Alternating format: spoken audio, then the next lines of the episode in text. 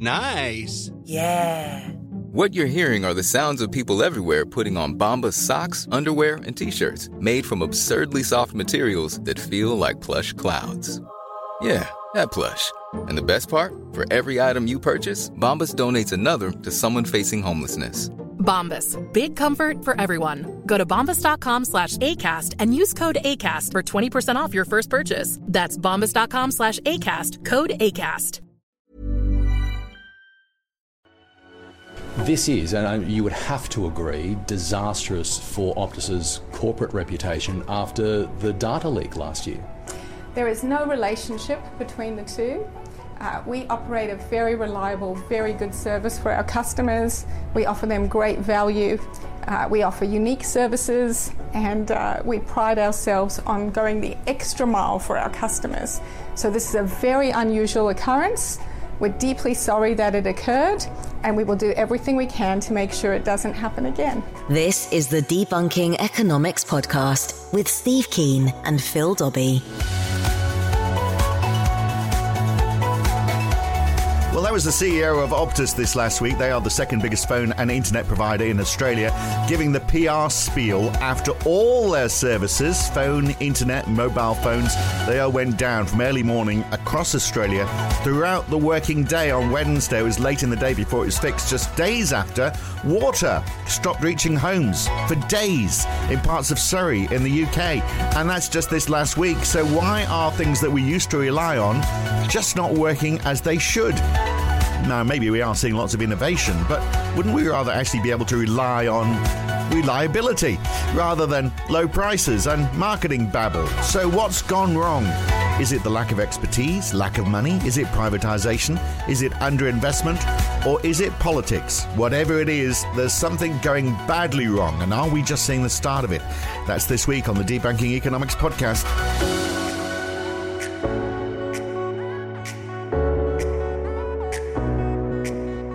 In Australia this last week, they had an internet outage. Actually, they had an internet, phone, and mobile phone outage, not just for an hour or so. I think it was about 12 hours in the end, uh, during the day, middle of the day, middle of the week. Uh, it, okay, it was only one network. It was the Optus network, but they account for a good third of all households and businesses in Australia. It started Wednesday about four in the morning. It lasted, I think, until about five in the afternoon. So millions of people were affected. Hospitals were hit. Melbourne's entire train network had to stop. Uh, now, remember how last week I, I, said everyone should read E.M. Forster's book, The Machine Stopped, which was written in the early 1900s? Well, the machine did stop in Australia this last week. So, to talk about that and other cases where we have become very reliant on private companies for essential infrastructure, Steve and I are joined this week by Matt Tett, who is the founder, chair, and CEO, basically the boss of everything at Ennex Test Labs in Australia, who test technology, and a lot of that is to do with telecommunications uh, equipment that sits on networks. So, Matt, welcome to the podcast.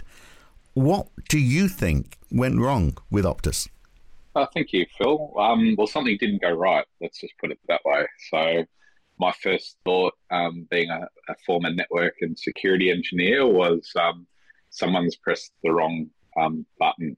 And sure enough, it sort of all indications now point to the fact that they had a bit of a mishap with um, their routing configuration tables, um, particularly using Border Gateway Protocol, which um, replicates, I guess, if you make a mistake, it's going to broadcast it to all the other routers. And uh, if it's a big enough mistake, you're likely to crash uh, the network and all the the systems, which um, it's not just a simple fix like a content management system where you can log in and, and fix it. If you can't log in anymore because you've killed your network, you're actually going to have to get people boots on the ground to go and plug into the equipment. So it was, but it's basically it's human error because I mean we hear about you know redundancy built into into networks that you know nothing can go wrong because you've got redundancy, but the the redundancy is the infrastructure, isn't it? I mean, there's you've got the technology that sits on top of it, and you've only got one set of technology which is controlling all of that, you know, duplicated infrastructure. Well, thinking about it,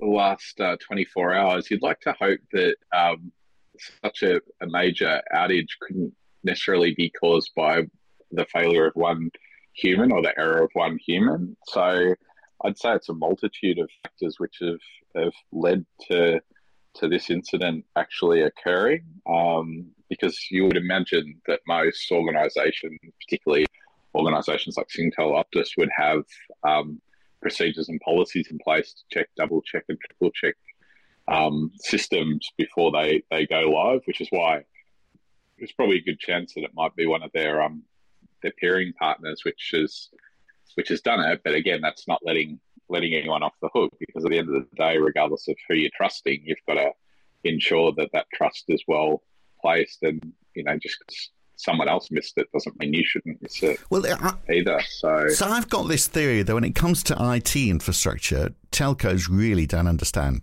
what they've got. And I'll give you an example.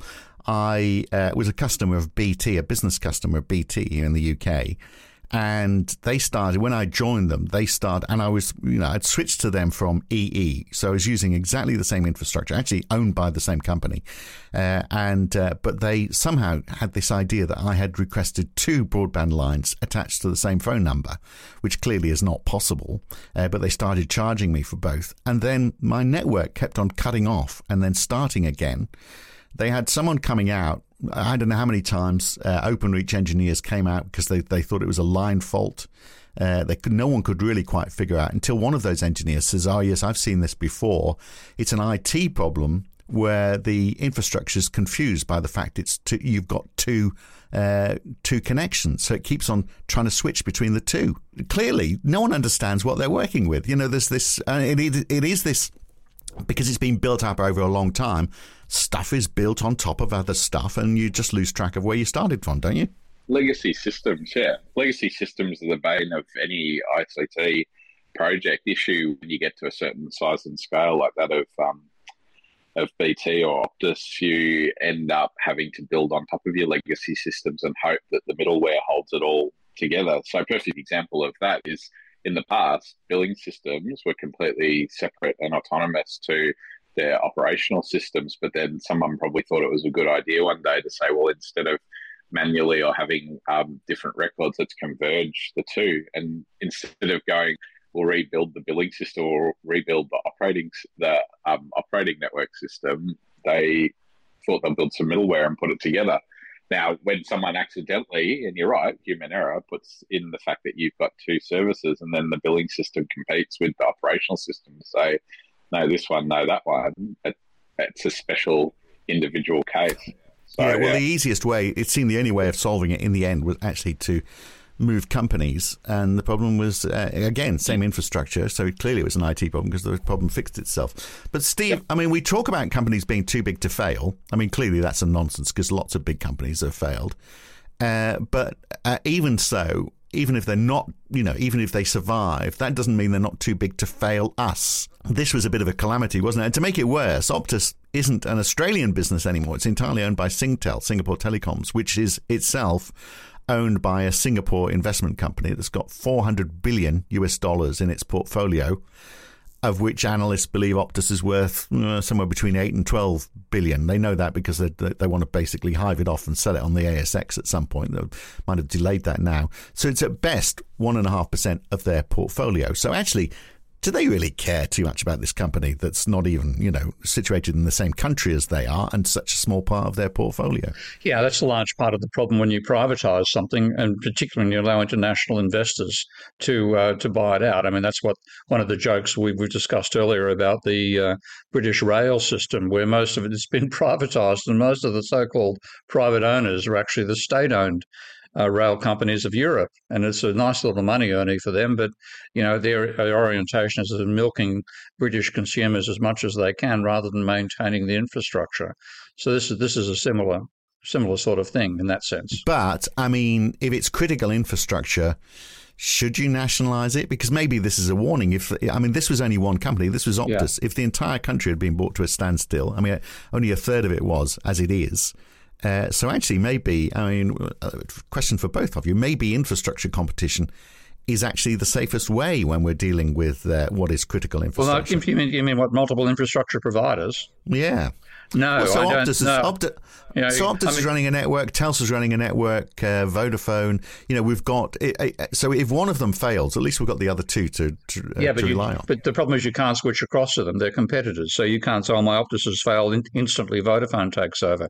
Uh, you know, they're they're going to fight tooth and nail against that sort of arrangement. So you're not going to get you know, uh, alternative uh, infrastructure systems seamlessly transferring from one to and the other one fails. The real problem here is that you have a company.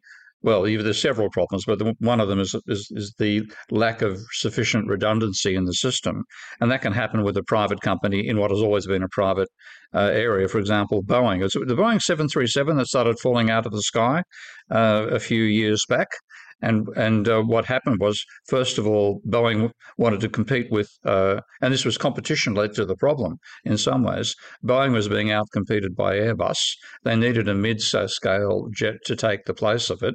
They decided to scale up whatever the previous model was, uh, I think the you know, 737 light to 737 heavy, let's say.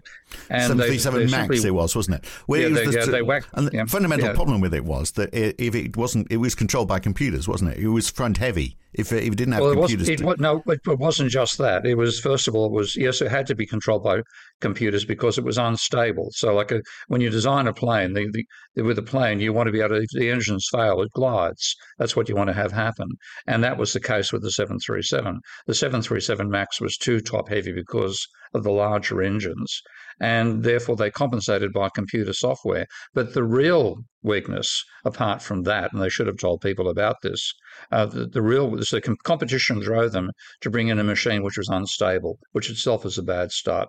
But the second thing they did, and this is the part which is quite ridiculous, and it shows the change from an engineering culture dominating Boeing to a, a management management culture dominating Boeing. There have to be indicators at the front of the plane uh, for the level of wind shear or whatever. I'm, I'm not sure what the actual technical thing though, whether the nose was dipping too much and so on. And you normally think you'd have several of those. Apparently, they only had one. Now, all you have is one one bird hitting that indicator, bang, it's gone, and suddenly you don't have a signal, and there was no way for the pilots to override a machine which was sensing that there was, uh, you know, since the sensor was gone, it was getting a signal you were in a nosedive, and then it started you know, raising the plane up, and you had a stall and a crash. Yeah, so I mean, so, the old way used to be, of course, to over-engineer everything, didn't it? But that's not happening now. Yeah, uh, yeah. Uh, obviously not happening with with Boeing. Well, maybe in a way it was over-engineered or over-complicated. But I mean, so is the answer that you privatize, that you nationalize these companies? I mean, that's not going to solve anything if if you do that, is it? You'll just get the same thing done by the public well, no, sector. no, I, I wouldn't nationalise Boeing, but I think you, you the, idea of national infrastructures, critical infrastructures being state owned. One reason for doing that is that the state doesn't have a short term profit motive. And if it was, and the, the trouble is, you idiots running the, the government who think it's a business, who don't realise they can create money, uh, and therefore think they've got to save money. And the way they'll save money is by doing the same thing private sector does, and for the same reason, which is slashing maintenance and slashing uh, a redundancy. And therefore, you get a more efficient system, which will fail. And the, the reality is, you have you should think about what systems you simply do not want to have fail. And one of them, obviously, is the power system and now telecommunications as well. And, and, you mentioned when telecommunications dropped out, the train system stops. So you have such a there you have to look at some parts of the of your overall productive system and say what parts can we not allow to stop functioning at any point in time? And therefore they are the sort of things you should be doing with state provision and you should be paying what is necessary to maintain it. And often these so-called cost savings that come from going competitive are nonsense because what you get you get rather than long-term maintenance you get marketing and so you get plenty of annoying bloody ads in a system which will crash on you. Yeah, you got uh, those marketing people have got a lot to uh, answer for, haven't they? So, You're so one Matt, of them, yeah. I, was one of them exactly in the telecommunications space. Well, so I know that you know it's it's cutthroat and it's uh, trying to get your cost margins down as low as possible, uh, over promising and under delivering. That's what that's the name of the game. So, uh, Matt, um, your view then on you know you've got several networks in in Australia now. I mean, my point was one of them fell over. At least you had the other two. And actually, Steve's saying, well, you, you can't switch between one and the other. In fact, they are actually discussing exactly that proposal, aren't they? Because of course you do. We do have roaming. You know, you you you move to another country, you've got roaming infrastructure already there in place, so that you can switch from one network to another. And I know that's being discussed in Australia, isn't it, as perhaps then an answer to a problem like this? Yeah, on cellular networks, obviously. So mobile networks, you can certainly do that. But I think the issue, the, the question is how critical is critical and what is critical infrastructure? And the problem with uh, industry in Australia and the government is it's all mired down in bureaucracy.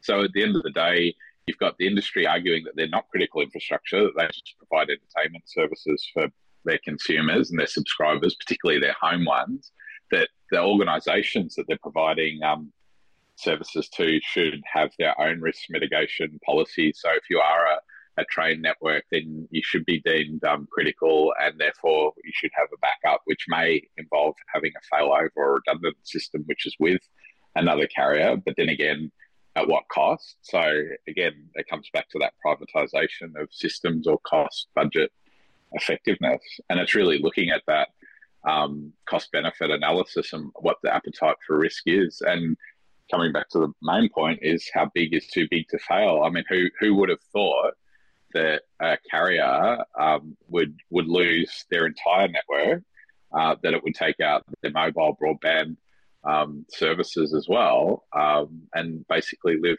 live half the country in the dark?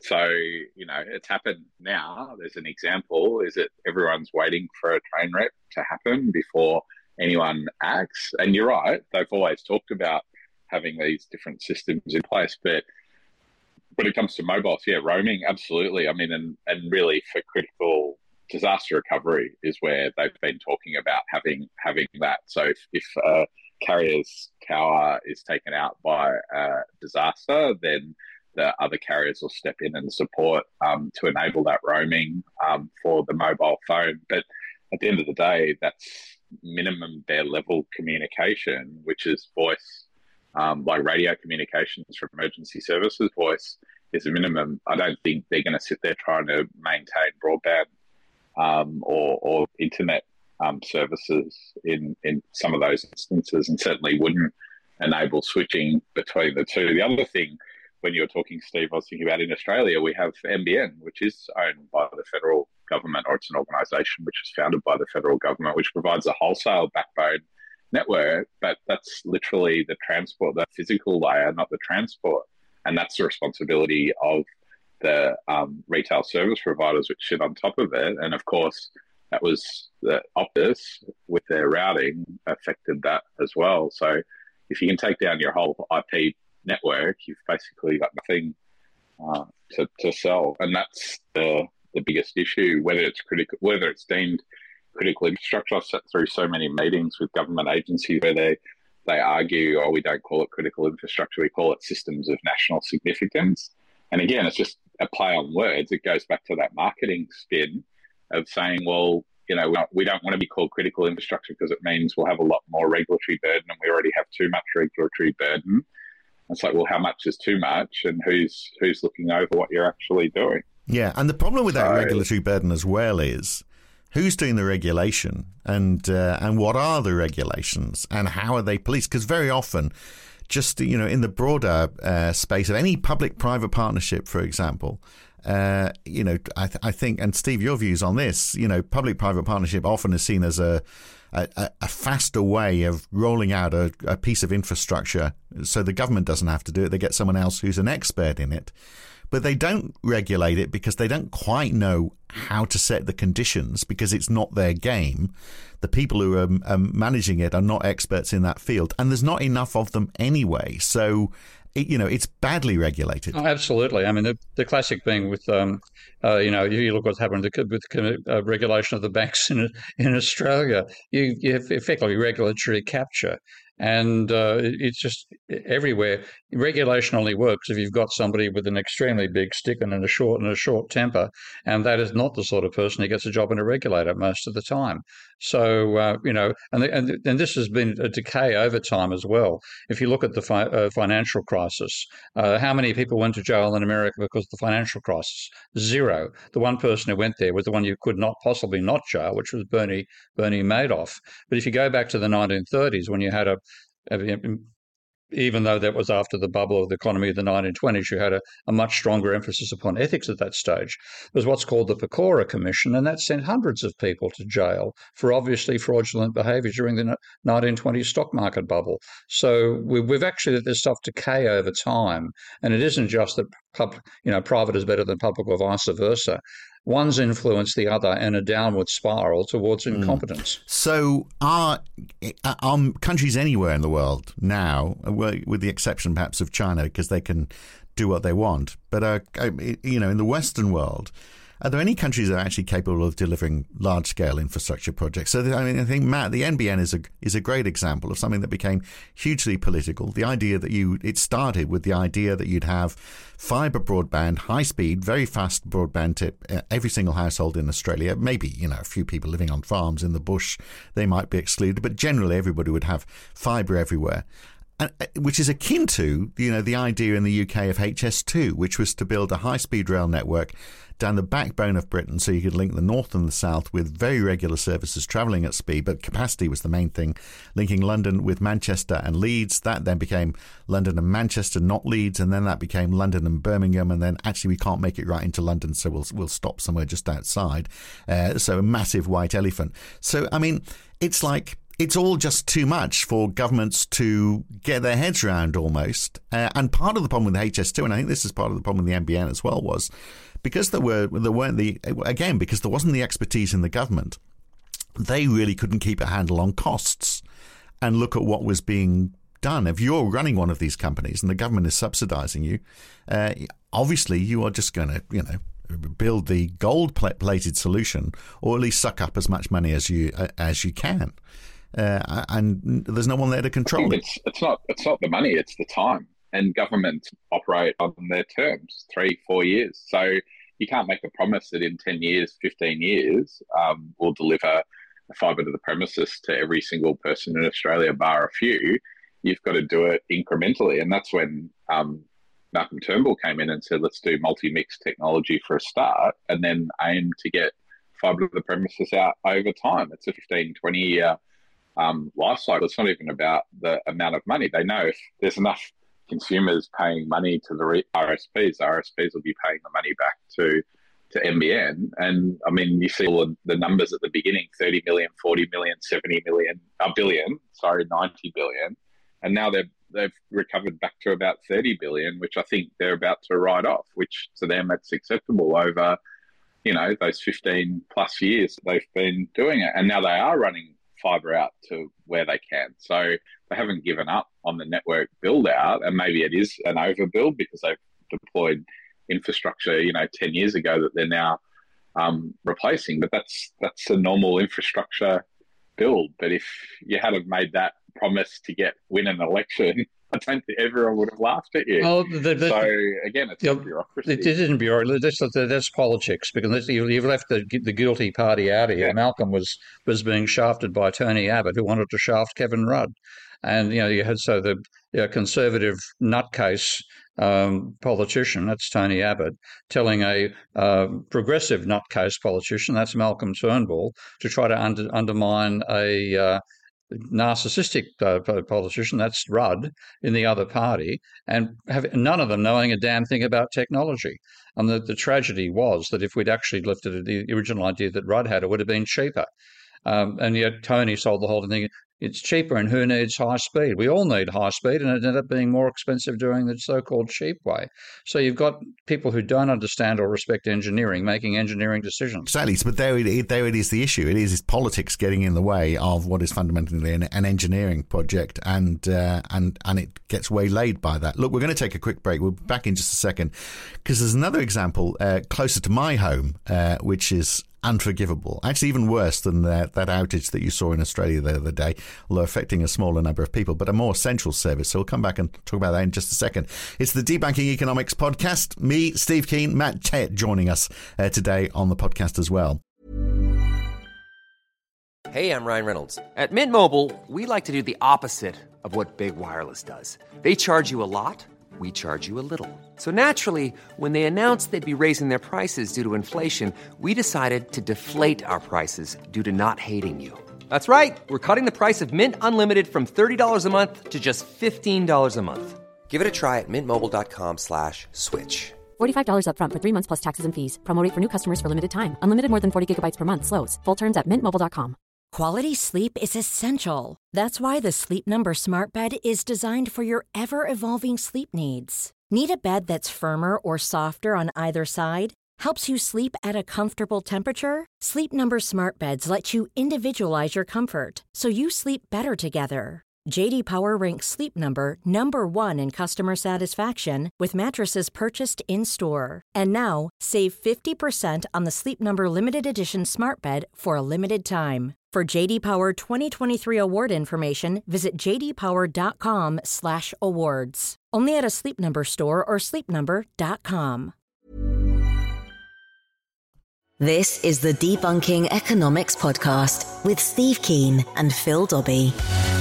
So, an internet and phone outage in Australia.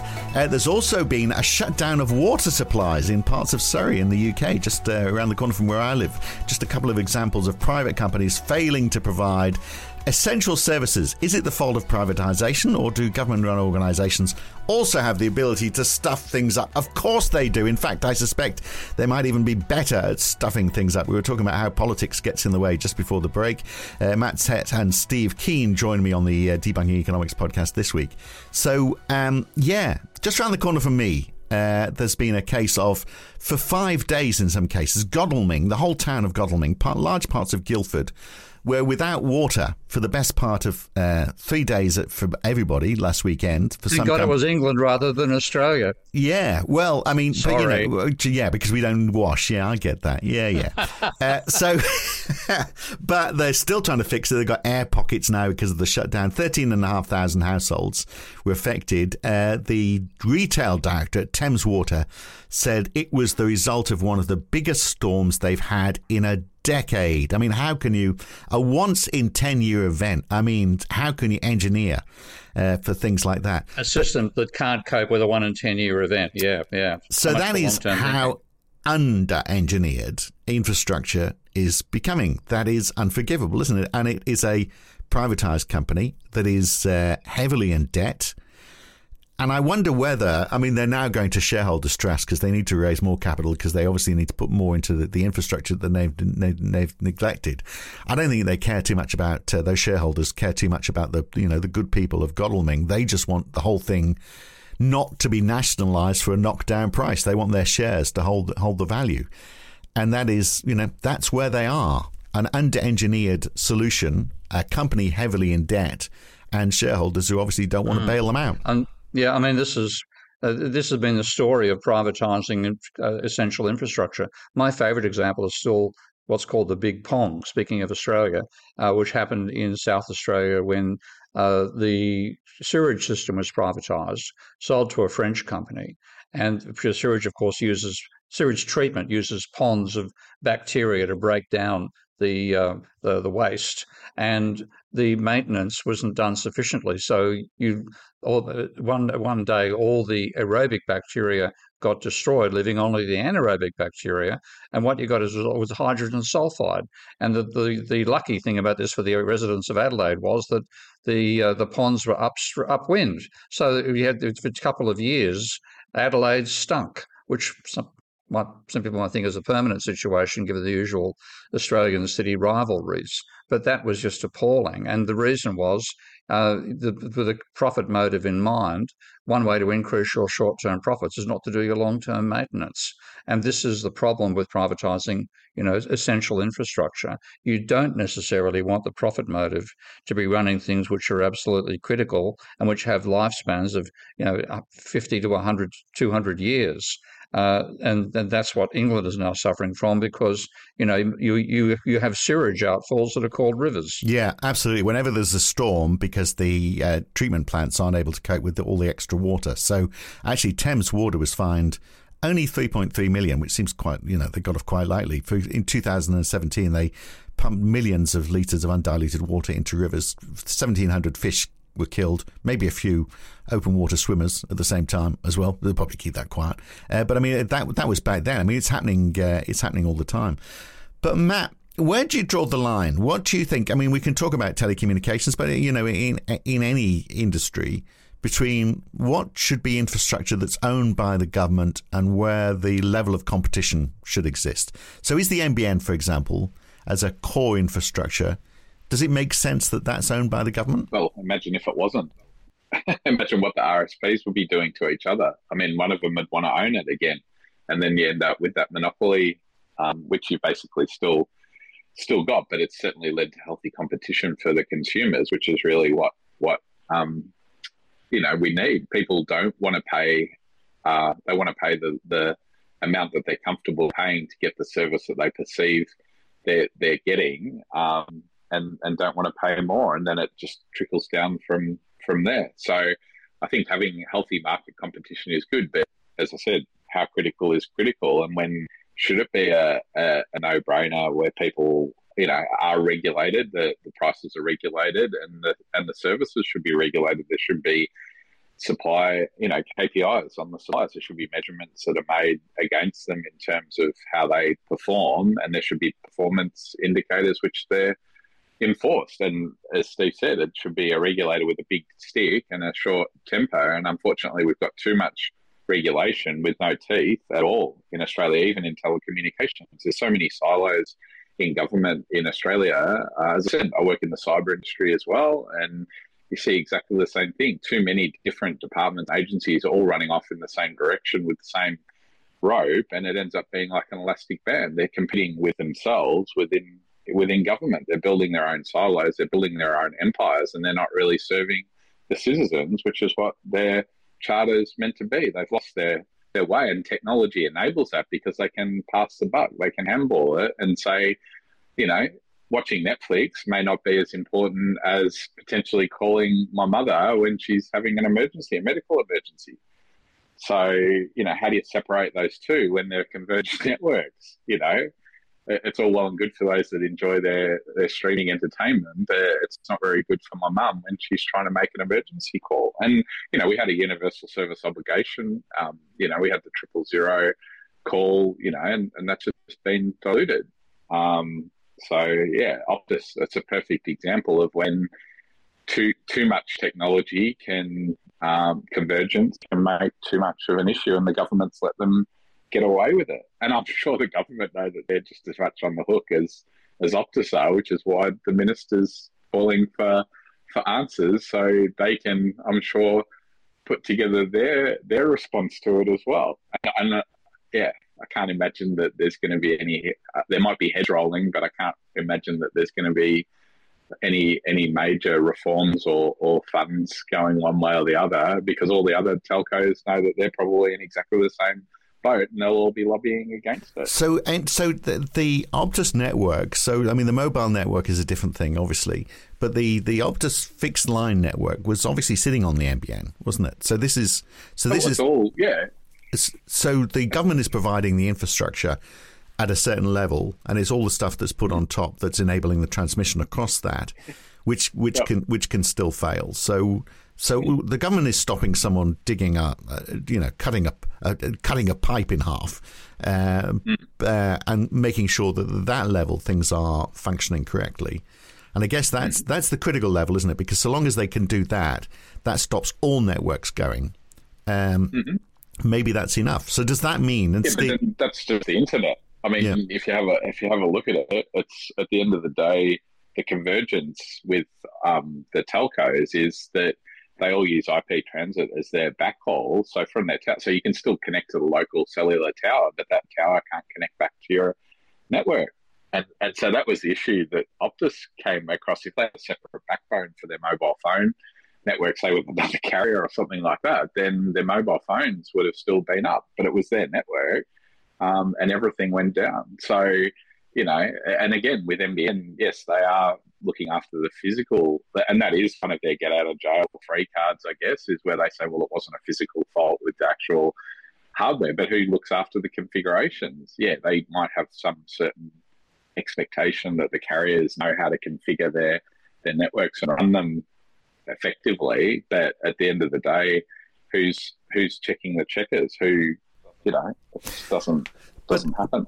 So, but isn't that a, isn't that a, a, the best hybrid model, Steve? Where because it's uh, it's the same as like that. I know you you're not a big fan of the rail networks in the UK, and I don't blame you. But it's it's a it's a similar model in that the government maintains the railways.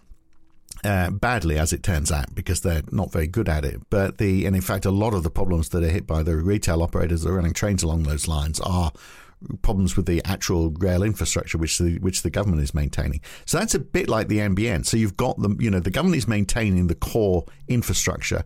What's put across the top is open to retail players and they're providing competition. What's wrong with that approach? Well, it's often, as you said, that we've got two parts of the system that are both trying to do things badly both in believing they're trying to save costs. So, government, which doesn't have to save money, believes it has to save money and therefore underdoes the underlying infrastructure. So, in Australia, you get this ludicrous idea of the mixed optical fibre with with copper, which was put across as saving money when it, A, you didn't need to save it because the government creates money by its own spending, and B, it gave you a far less effective system. So you had low quality coming out of the government and therefore more likely to break down.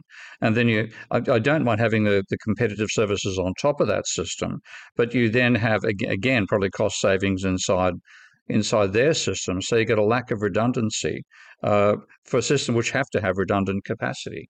And like the the rail system in the UK, I mean, I laugh at the train carriages over there. And you, the, the comparison to make is, is, as much as it's still got its own problems, look at the European system. And the European system, you have you know public ownership of the of the uh, of the infrastructure and of the most of the rail companies. There are some private, but most of them are state owned, and they provide you know, high quality in both cases. It's like passing from the 19th to the 21st century to make a trip from English rail system to the European one. And in you know, which one had the more publicly based one? It's the European. So this myth that going to the private sector well, the argument that going to the private sector would improve everything because they're more efficient and more and more and profit is a better motivator than than uh, public service just turned out to be wrong, and we're stuck with the result of a dysfunctional ideology combined with people who've lost the engineering skills that used to be commonplace 40 or 50 years ago.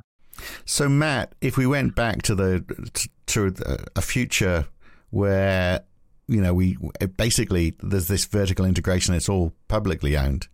That would be a step back, wouldn't it? I mean, we'll be back in the infrastructure in, in the in Australian space. We'll be back to Telstra owning everything. Yeah, but owned by the government. Telstra. Yeah, exactly. Yeah. And I mean, look, they didn't do a terrible job, but they also didn't do an efficient job. And I think that's that's the key. When the government stepped in and tried to develop the NBN, as I said, it was purely it wasn't money; it was driven by time and how quickly can you get the numbers.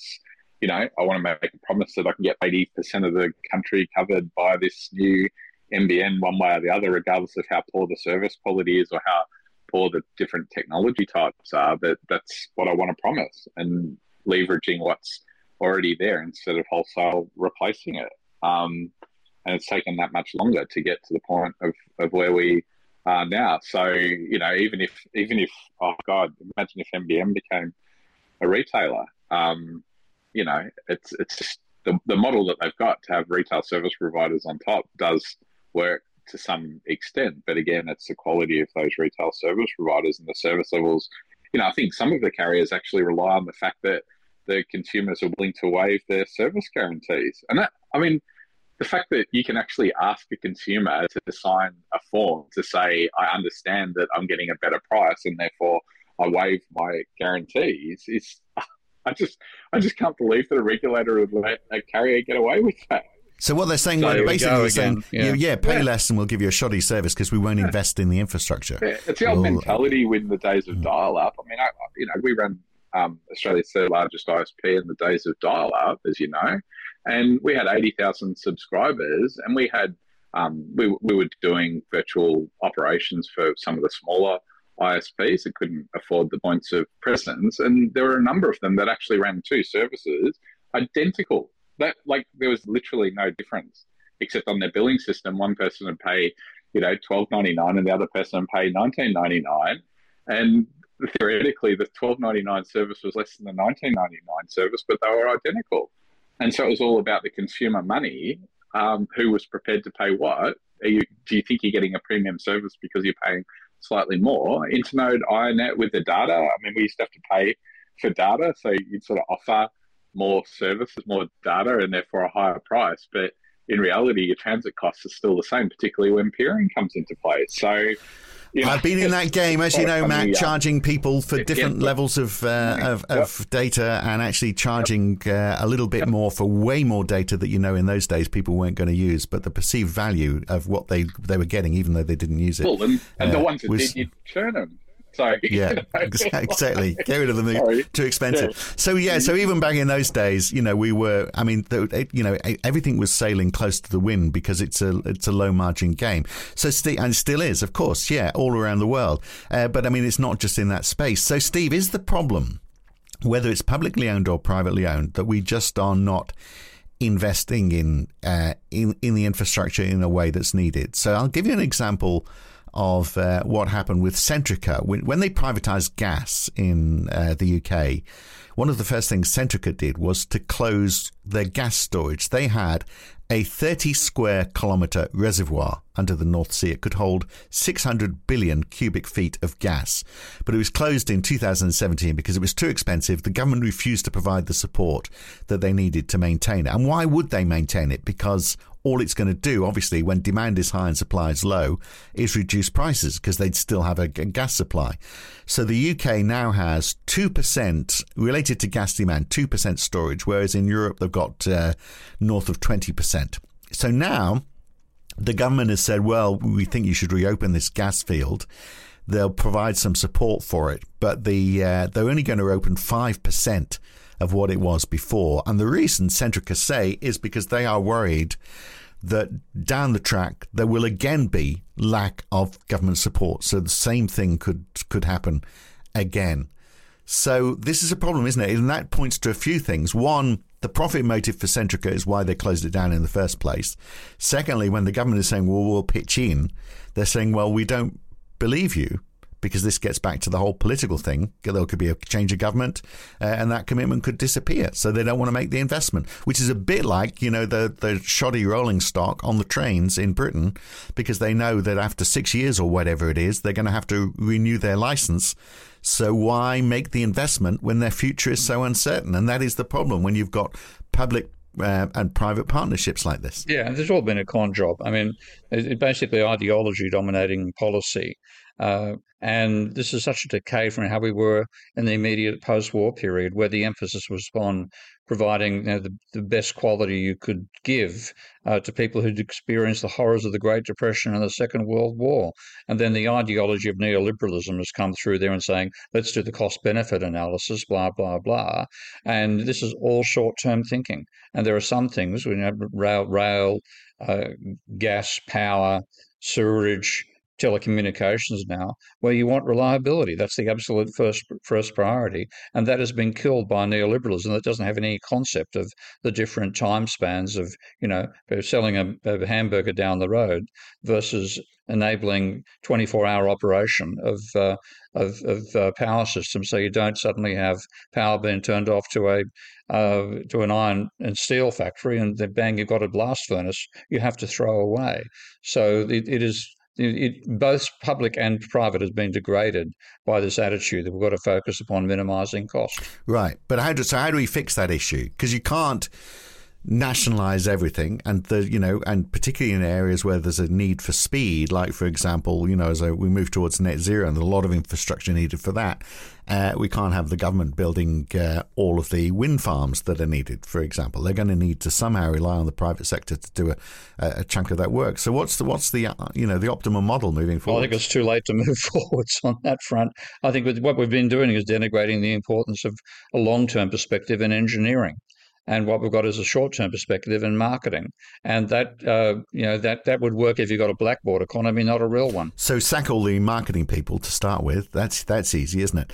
Uh, so Matt, what about what what do you see as being the ideal hybrid model where we've got you know we're using government money to its most effective way, still got to have that impetus, that drive, which probably isn't going to come from the government. Yeah. Steve said it before. It's all politicking with a K, and I mean that's the issue. Is the more bureaucracy feeds upon itself, the more those silos get built. And how do you how do you deconstruct them? Like, don't get me wrong, I'm not, uh, you know, I'm not anti-government, and I'm not certainly not anti any of the individuals in the government. We do the majority of our work with government departments and agencies, and there are some good people in there, but sadly, there are quite a number which just drive their own agendas, and we've seen it time and time again over the last 30 years that we've been working in our field of independent testing, that's we come across it. The people that are anti-independent testing are the ones that don't want to know the truth. They don't want to know the facts about the technologies that they're looking at investing in. They just want to spend the money or get the result